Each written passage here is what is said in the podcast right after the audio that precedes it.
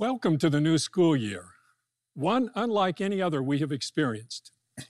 As we start the year, we face some challenges and problems that have never been encountered before on this campus, as evidenced by this unique setting in which we meet for this devotional.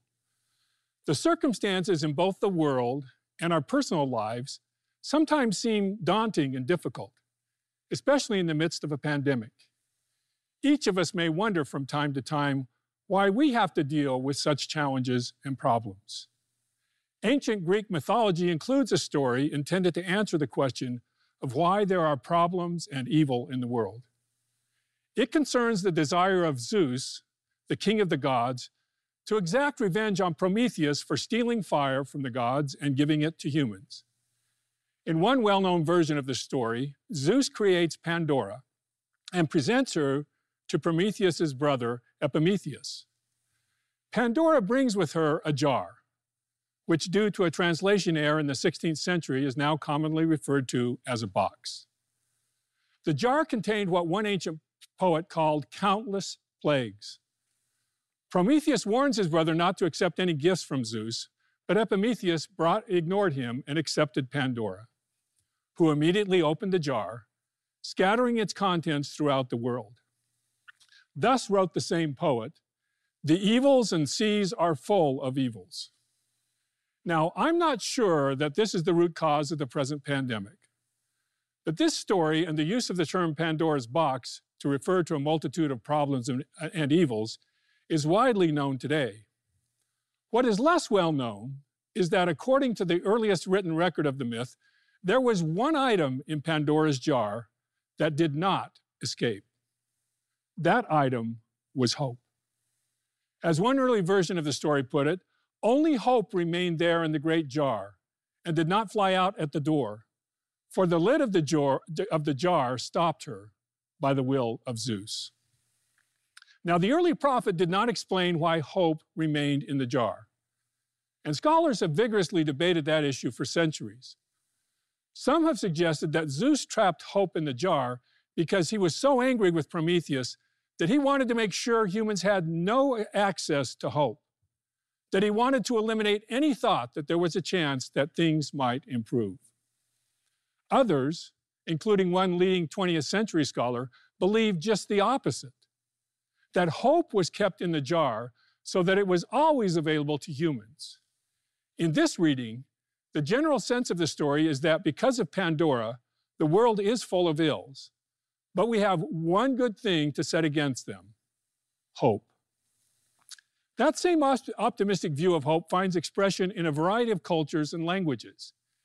In many English speaking countries, we say, Hope springs eternal, reaffirming the 18th century poet Alexander Pope's belief that the impulse to hope against all odds is embedded deep in our souls.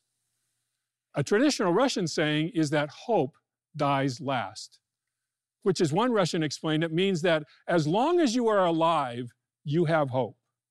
And that even if everything is very, very bad around you, if you have hope, you can survive. Reflecting the same view from the opposite end of things, the Middle Ages poet Dante introduced his travelers to the gates of hell with the stern warning Abandon all hope, ye who enter here. As Elder Holland recently observed, truly, when hope is gone, what we have left is the flame of the inferno raging on every side. Modern and ancient scripture, along with modern and ancient prophets, echo the central importance of hope in our lives. Indeed, scripture identifies hope as one of the three essential celestializing characteristics, firmly centered between foundational faith and exalting charity. However, despite its place in that elite company, hope often gets less attention in church talks than do its surrounding compatriots. At times, it seems that we view hope as more of a grammatical connector between the two better known bookends of faith and charity than we do as an eternal empowering concept whose development is equally central to God's plan for us.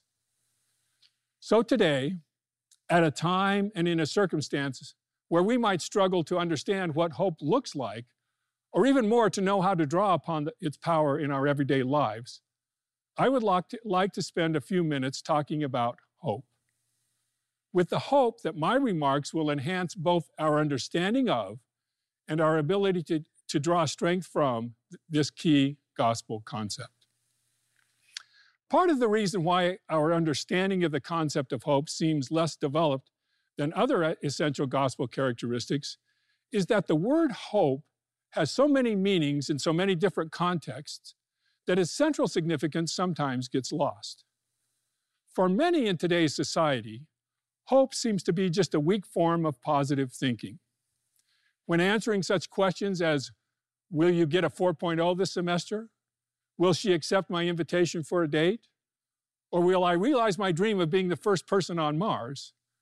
The common, usually hesitant reply of, Well, I hope so, seems more like a confession that whatever meager optimism we possess is justified and probably outmatched only by our naivete.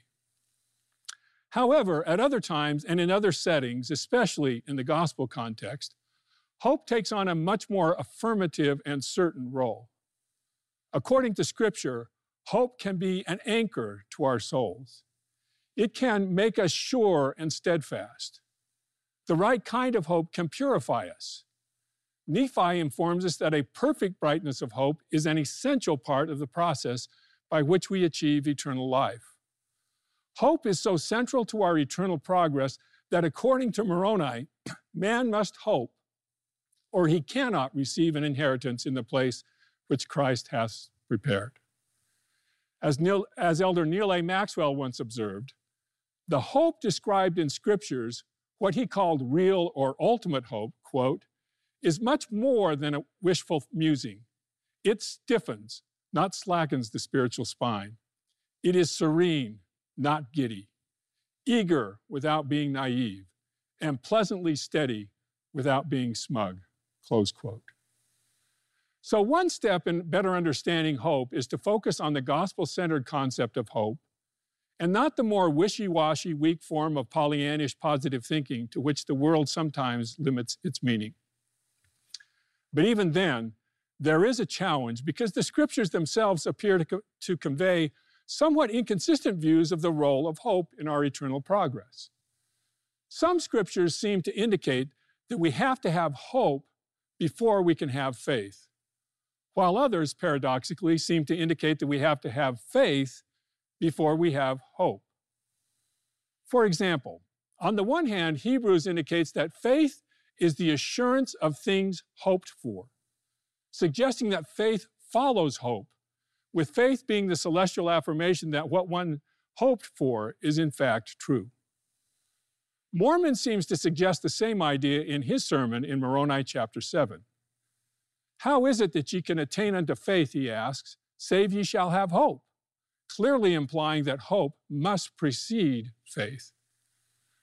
On the other hand, in that same sermon, Mormon informs us that without faith, there cannot be any hope, suggesting that hope comes after faith, confirming what appears to be the progress from faith to hope to charity, which Mormon and Paul suggest is the proper order of celestial development. So, does hope come before or after faith? Is it a predecessor or a product of faith? Let me suggest that the answer to all these questions is yes. Hope comes before and after faith. It is both a predecessor and a product of faith. One possible resolution of this apparent dilemma is to consider the possibility that there are two types or two manifestations of hope, one more developed than the other. The guide to the scripture describes hope as both the confident expectation of and longing for the promised blessings of righteousness. Let me suggest that longing for the promised blessings describes a kind of pre faith kind of hope, which, while confident expectation, describes a post faith kind of hope, the hope that is created after faith comes into the equation. Let's call this pre faith longing for the blessings nascent hope nascent being defined as something that is beginning to form or grow. Nascent hope comes into exercise, into being by our choice, by the exercise of our agency. We must first want to believe, or to use the words of Alma, desire to believe. If we choose to have at least this much hope, enough hope to desire to believe, God can then engender faith in us by giving us an assurance that what we hope for or desire is truly possible.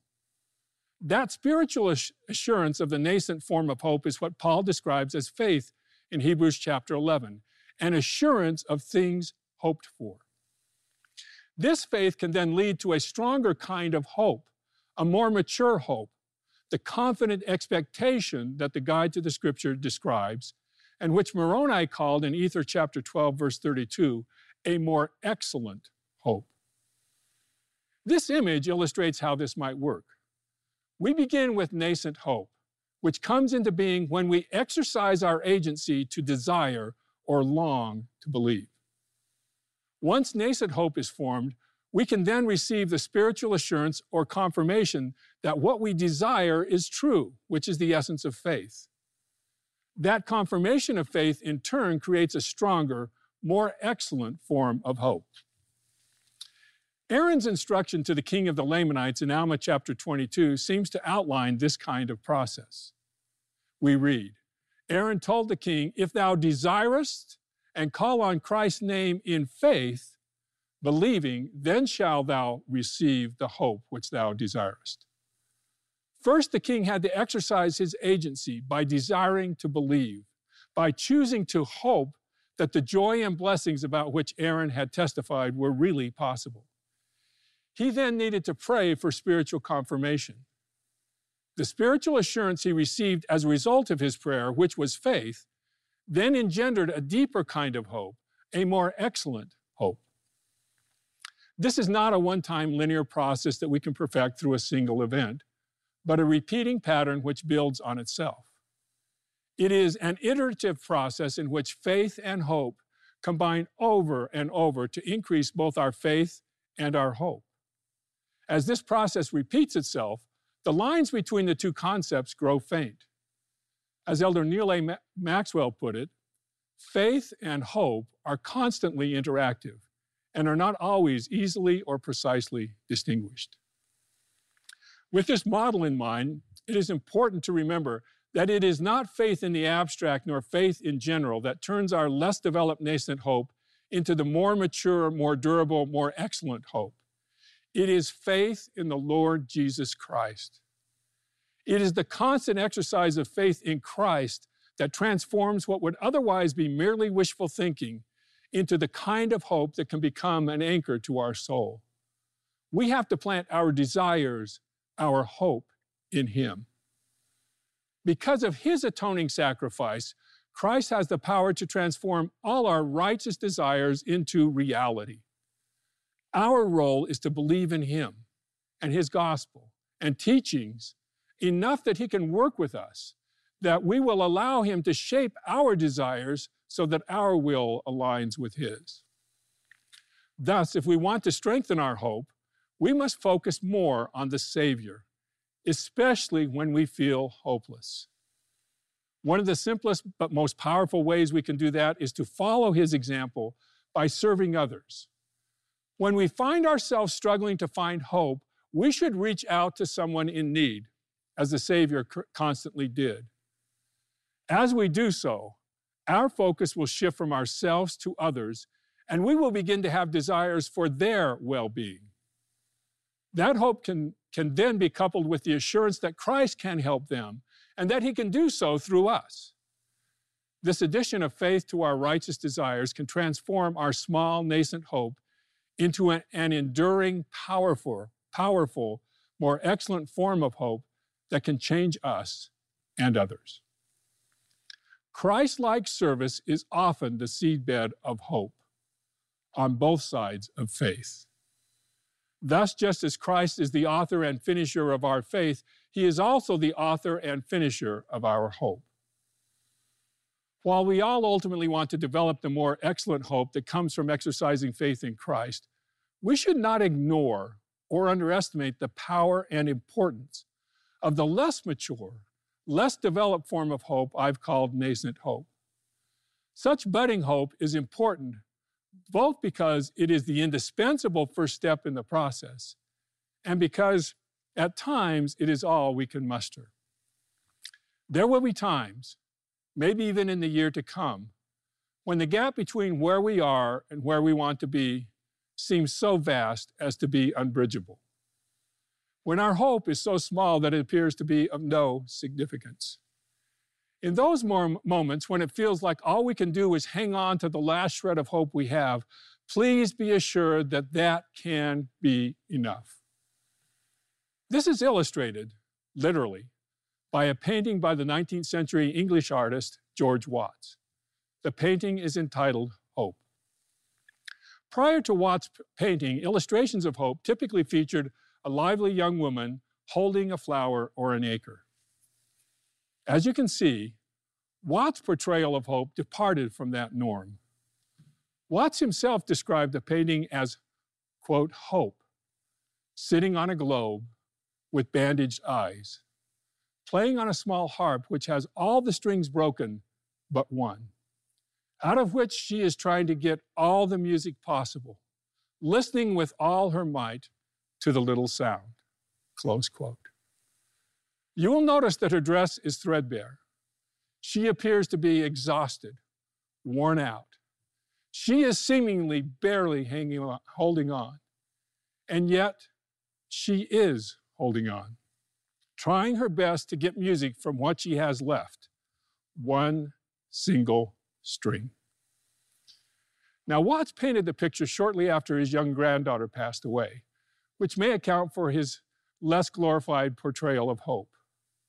While his exact intended message is somewhat ambiguous and still somewhat debated today, the positive impact of the picture has been widespread. One of Watts' biographers wrote of a poor girl, character broken and heartbroken, wandering about the streets of London with a growing feeling that nothing good remained. But seeing a photograph of Hope, she used the last of her money to buy the photograph and looked at it every day.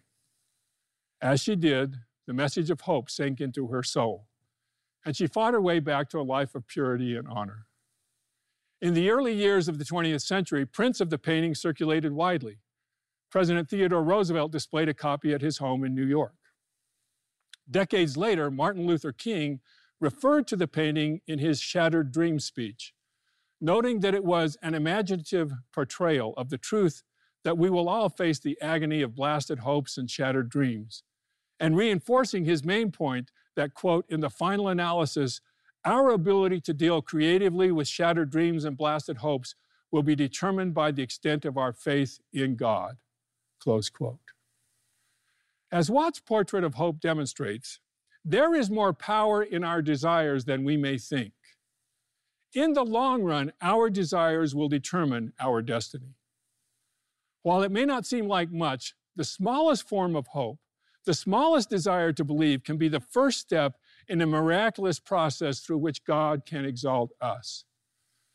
So, if at times you can't really see very clearly, or really not at all, if you can play only one note and that note sounds out of tune, if all you can do is hang on to one thread and hope it holds, then hang on and hope. That will be enough to start the process. If you then turn to the Savior and sincerely ask for His help, He will take what little you have to offer and turn it into magnificent, exalting hope, which can be an anchor to your soul. As we begin this new school year, let me conclude by sharing four of my hopes for you in the coming year. First, I hope each of you stays safe and healthy. We are in the midst of a pandemic, and that requires that we do some things differently. Most importantly, we must be willing to adhere to the safety guidelines and directions to which each of us has agreed to comply.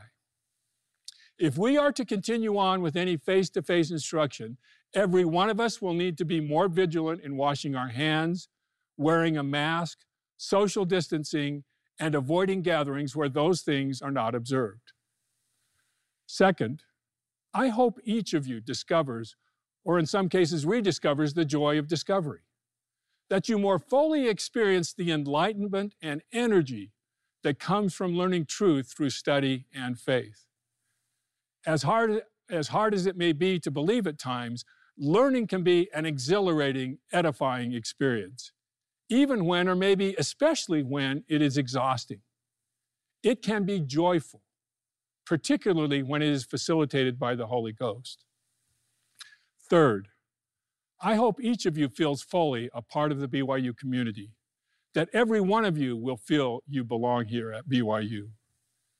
As I mentioned at the recent university conference, I hope that we can each develop a loving, genuine concern for the welfare of all of God's children, regardless of their race, gender, sexual orientation, or other distinguishing feature, each of which is secondary to our common identity as beloved spirit children of heavenly parents.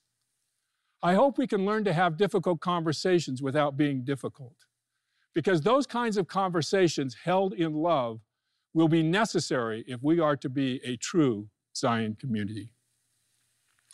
Fourth, and most important, I hope that in the coming year, each of you can feel in greater measure God's love for you individually. At those times when you wonder if there is any reason to hope, when you wonder if anyone cares or if anyone should care, I invite you to ask God what He thinks of you, what He really thinks of you. I know that can seem to be a frightening endeavor since you know that He knows better than anyone all your faults. But if you are truly sincere, you will be pleasantly surprised by His response because He loves you much more than you can imagine. You may feel that you do not have enough hope to generate faith, but I can assure you that He has enough love to let you feel His charity. His love for you is perfect, not because you are perfect, and not because you got admitted to BYU, and not because you aced the test, and not because your parents are proud of you, but because you are you. And you are His. If you feel that love more fully, you will find more hope in every circumstance and in all you do. My greatest hope for you is that you experience that kind of hope through God's love in this coming year. That you may do so is my prayer for you. In the name of Jesus Christ, amen.